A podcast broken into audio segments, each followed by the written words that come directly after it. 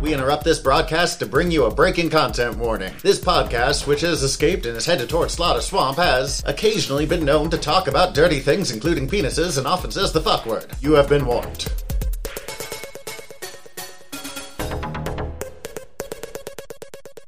Hi everybody, I'm Tyler. And I'm Zach. We're your Aeronauts and we're back with more word balloons. We've been flying higher in our own hot air, but have stopped our journey to Slaughter Swamp in order to answer your nerdy questions. So with that in mind, Zach, what's our question this week? Who was the first teen superhero? Okay, let me see. I might be able to narrow this down. I was going to say, I wanted you both to guess before I actually gave out an answer. The obvious answer, and therefore the wrong one, is Spider-Man. Damn, you just stole my joke. Editor and so is Steven. I, I was going to say Miles Morales. God damn it, you two. I want to guess Captain Marvel. Or um, whatever his Billy Batson... Billy Batson is really unclear. How? Yeah. Because um, Billy's only like ten years old in the original appearance. And, he, I mean, he's not because he appears a few years later, but I mean, who counts as this is actually really tight because a lot of characters were created between nineteen thirty-nine when the comics started and like nineteen forty-one. Oh, wow. Really small window. A really small window, and we don't have super close keeping track of those. So it's, some of them are like early nineteen forty-one is when this book came out. So I have two guesses, I guess. Okay. Captain America. That was going to be one of the things. No, he came out in nineteen forty-one, but there's the question of, does he count as a teen superhero when he first appears? Is his, he a teenager? His age is never officially given, but he's enlisting in the army, and he's portrayed as a pretty young kid. I think some of the dates can possibly estimate him as being around nineteen when he took the super. It's generally thought that he's somewhere between eighteen and twenty when he first takes the thing.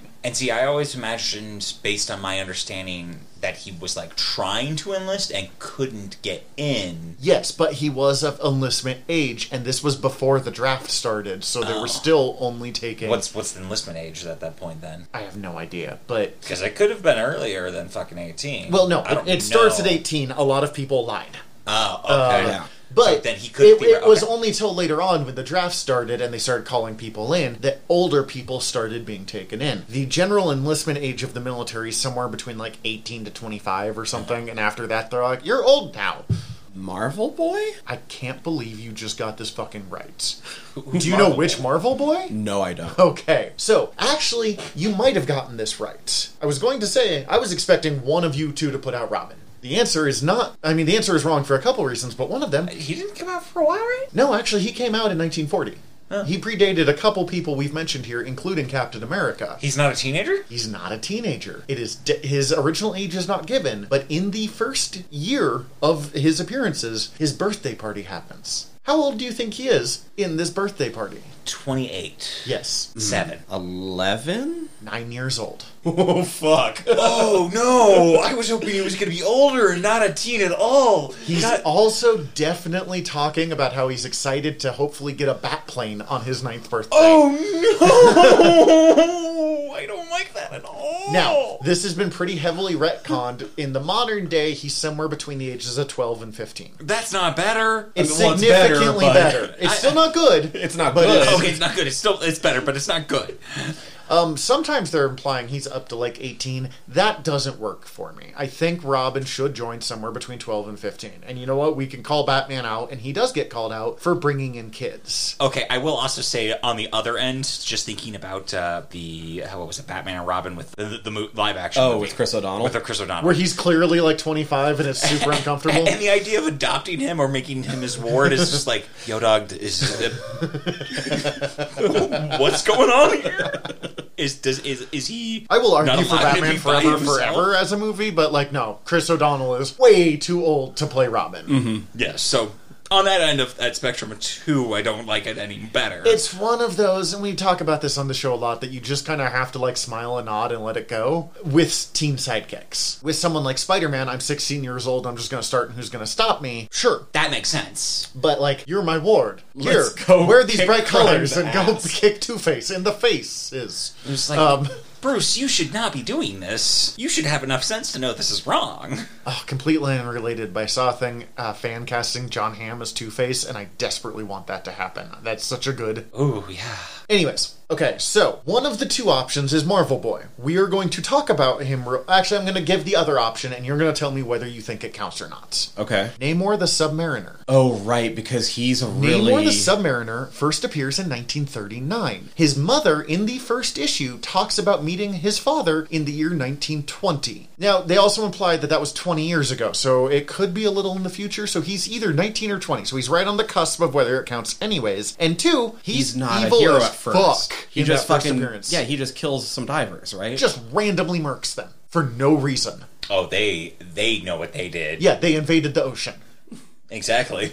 Also, like, five issues later, he definitely brings a tidal wave against New York City and battles the Human Torch. They know what they did. No, actually they don't in this case. They were old school New York. It's a great issue. He's trying to clean up New York. If you ever get the chance, check out Marvel Comics number one. It's the very first comic Marvel put out when they were still Timely Comics. It's where they get their name from. Namor first appears, and uh, the original Human Torch, who's a robot, first appear mm. in it. It's interesting because the visual language of comic books doesn't exist yet, really, in the way that we think about it. Like, the, the prototypes are there, but one of the fun of the Golden Age is you get some wildly interesting illustration. The eyes are strangely, like, bad manga-sized huge, but not, like, manga-designed in it. Everything looks, like, kind of like through drunk goggles. Like that abstract expression, almost. It's, it's, it's more going for, like, a feeling than it is to try and specifically illustrate yes, a real thing. Yes, I guess. Thing. It's just so strange. It's cool. It's really pretty in a kind of ugly kind of way. It's just the whole thing looks off. Well, and some of the illustrations don't have context. Mm-hmm. Like, people thought Namor's skin was blue at first because they only show him out underwater. However, you have to... And all to, the other Atlanteans are blue. But you have to contrast it with illustrations of his mother, who is shown as normal human skin out of water, like, not blue. Uh-huh. And then when she's underwater talking to Namor, she's the same hue as him. Interesting. So, okay, so there's just not a visual language built up for the audience, really. Yes, a yeah, lot of the stuff that we think of as standard anymore doesn't exist yet. They're literally making up the format that we know as they go. Unfortunately, that does not mean they're as cool as we often want them to be. Some of them are incredible, and a lot of them are just really boring as they just don't have the flow yet. But the other option is uh, Marvel Boy. Now, a different Marvel Boy... There have been like six Marvel Boys in the Marvel Universe. The most recent one being a kid named Novar, who is a member of the Young Avengers, and is pretty friggin' cool. Another one later becomes Quasar, and not important. The original one is super wild, and he only appeared in twice. And he was given similar but radically different origin stories both times. First appearing in nineteen forty, he was, I believe, the very first creation by Simon and Kirby. I'm not sure it's the very first, but it's one of the first. Uh, the it's next, in the running. A year later, Simon and Kirby will go on to create Captain America together. Kirby will later go on to completely invent what the language of comic books are and start basically Marvel with Stan Lee. X-Men, Avengers, Hulk, Iron Man, Thor, mm-hmm. Giant Man and the Wasp. No one cares about those two. But st- actually, they got big name movies coming out. Wait, does, are they doing a Giant Man movie? Yeah, it's Ant-Man and the Wasp. Oh, yeah. No, he jumped yeah. back and forth between them. So the original Marvel Boy is a child born with the soul of Hercules named Martin Burns, who the soul of Hercules comes back to give him powers to fight Nazis. A few years later, a second version of Martin Burns comes out with an identical costume, except this origin was he accidentally scratched himself on Hercules' mummified remains and got his powers as, like, Wait. infection. He was infected with Hercules' super strength. I like that better. It's so good. That's so fucking cool. Why does he have access to Hercules' remains? I don't know. That's my question, but that's a different thing. He goes on to create a costume that is a blue long-sleeve shirt, a blue cowl, blue short shorts, blue, like, booties that go, like, halfway up to his knee. Just showing off a little bit of thigh. Showing off a lot of bit of thigh, and then just... Skies out, thighs out. And then just a big M B on his chest. My favorite thing about this is Marvel... Have you ever heard of the Official Handbook of the Marvel Universe? Uh, yes. Only in that you've told me about it. Okay, so basically what it is, is some weirdo in Marvel decided that they were going to catalog and basically make Wikipedia entries for every Marvel character. Years and years before Wikipedia was even imagined. So they would release books, and it was just like encyclopedia entries for every character. It had their power levels listed out in ways that don't actually work because defining power levels limits characters too much. It only works if you have them all basically maxed yes, out. But they're like, power power five, intelligence three, like... Spe- sorry, this is going to be a real real weird tangent, but I was just looking up a Marvel character on like Marvel's official website mm-hmm. of it. Why is their power levels capped at seven? Who knows, man. It was just part of the official handbook thing. I just noticed this, and it was bringing up a character. Oh my goodness, Marvel Marvel Boy's design. Martin Simon Burns. Make sure you get that name, because there's many Marvel Boys, and you have to, like, Wikipedia hole to track down the original one. Oh no, it's even worse with Martin Oskner Burns. Oh god, what is... Oh, I've never seen that one. That one's very... Oh. It is actively worse. It's got the little fin head they liked in the Golden Age. It's they, yellow and... They made the and... short shorter? It's... That's a pretty new creation. Because I don't think he looked... I don't know. Um. Anyways, the official, the official handbook of the Marvel Universe realized that there were these two origins, and instead of just picking one, they decided there were two people, both named Martin Burns, both operating as Marvel Boy at the same time. Yeah, so Oskner Burns is the one that scratched himself with uh-huh. Hercules. One has the soul of Hercules, the other scratches himself with Hercules. So wait, Hercules is just fucking radioactive then at this Meanwhile, point. Meanwhile, Hercules is in the Marvel Universe and just hanging out at Olympus at the time. Okay. I love and hate all of this so much. And this is why I part of me wants to do a season where we just, I pick random Golden Age characters, and instead of asking questions, I just teach you about, like, the weirdest fucking Golden Age characters I can find. I haven't figured out a way to make it work yet, but, like... We'll figure it out. I love these bizarre Golden Age characters. They they are just oh my God. completely nonsensical. Why does all the illustrations of him make him look like he has just the frailest little legs? It's because everything else is covered, so it kind of lo- looks like he just dropped trout. Like, every right. other part of him is covered except for the legs. Robin at least has the short sleeves to go with the short shorts. Which makes it a little more proportional. It, yes, it looks a little less funky. He looks like he's just in a suit of armor, but only the top half. Yes, it looks like his pants fell off and he didn't have time to fix it. It's like, we're doing this! Oh, okay.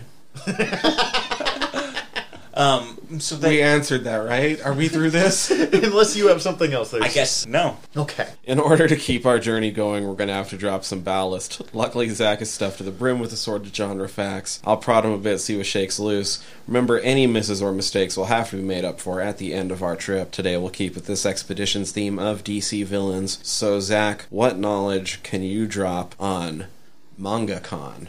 He's from Justice League International. He's a super...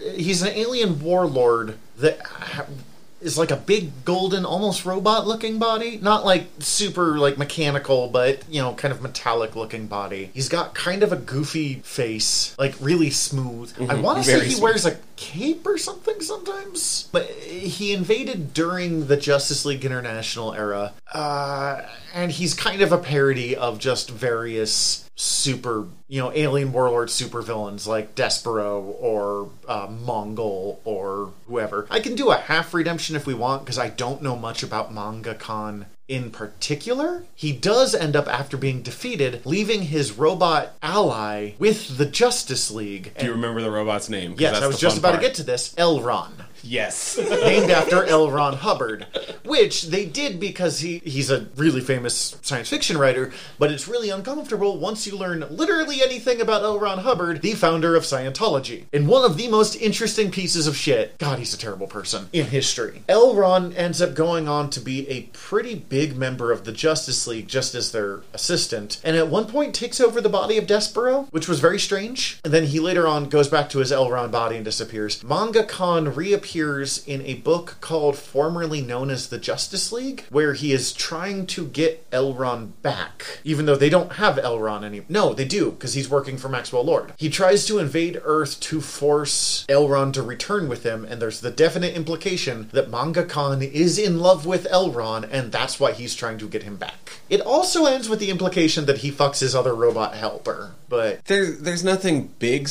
like, specifically that you missed, but you also kind of just got about like mostly the generalization of him and had more about Elrond. So we'll I count don't it mind a doing a half because we'll I know who half. he is, but I mostly know him from Formerly Known, where he shows up and tries to make a big deal about invading. He's not a terrible design. He's one of those, I believe, a Kevin Maguire design. Kevin might have left by that point. I don't know. He's so smooth. Could be Adam Hughes. Either way, Keith Giffen and J M DeMatteis are probably his original creators. DeMatteis is interesting because he wrote one of the funniest books of all time in comic books, Justice League International, and one of the most fucked up with Kraven's Last Hunt. Yeah, and you're right, Keith Giffen, J M DeMatteis. What's the uh, artist? I'm it... going with Kevin Maguire, but I could be wrong. I don't remember when Kevin left J L I. Steve Leola? No, oh, okay. Yep, that was... I don't know him. I've read some of his stuff. Like, he's... Lealoha? I have no idea, man. Yeah. Yeah, we'll, we'll go with a half, but you... You pretty much got on most of it.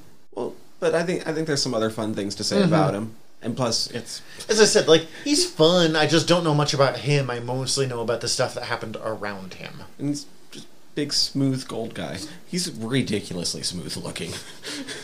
It is. It's weird. It's to the point of weird. Well, uh...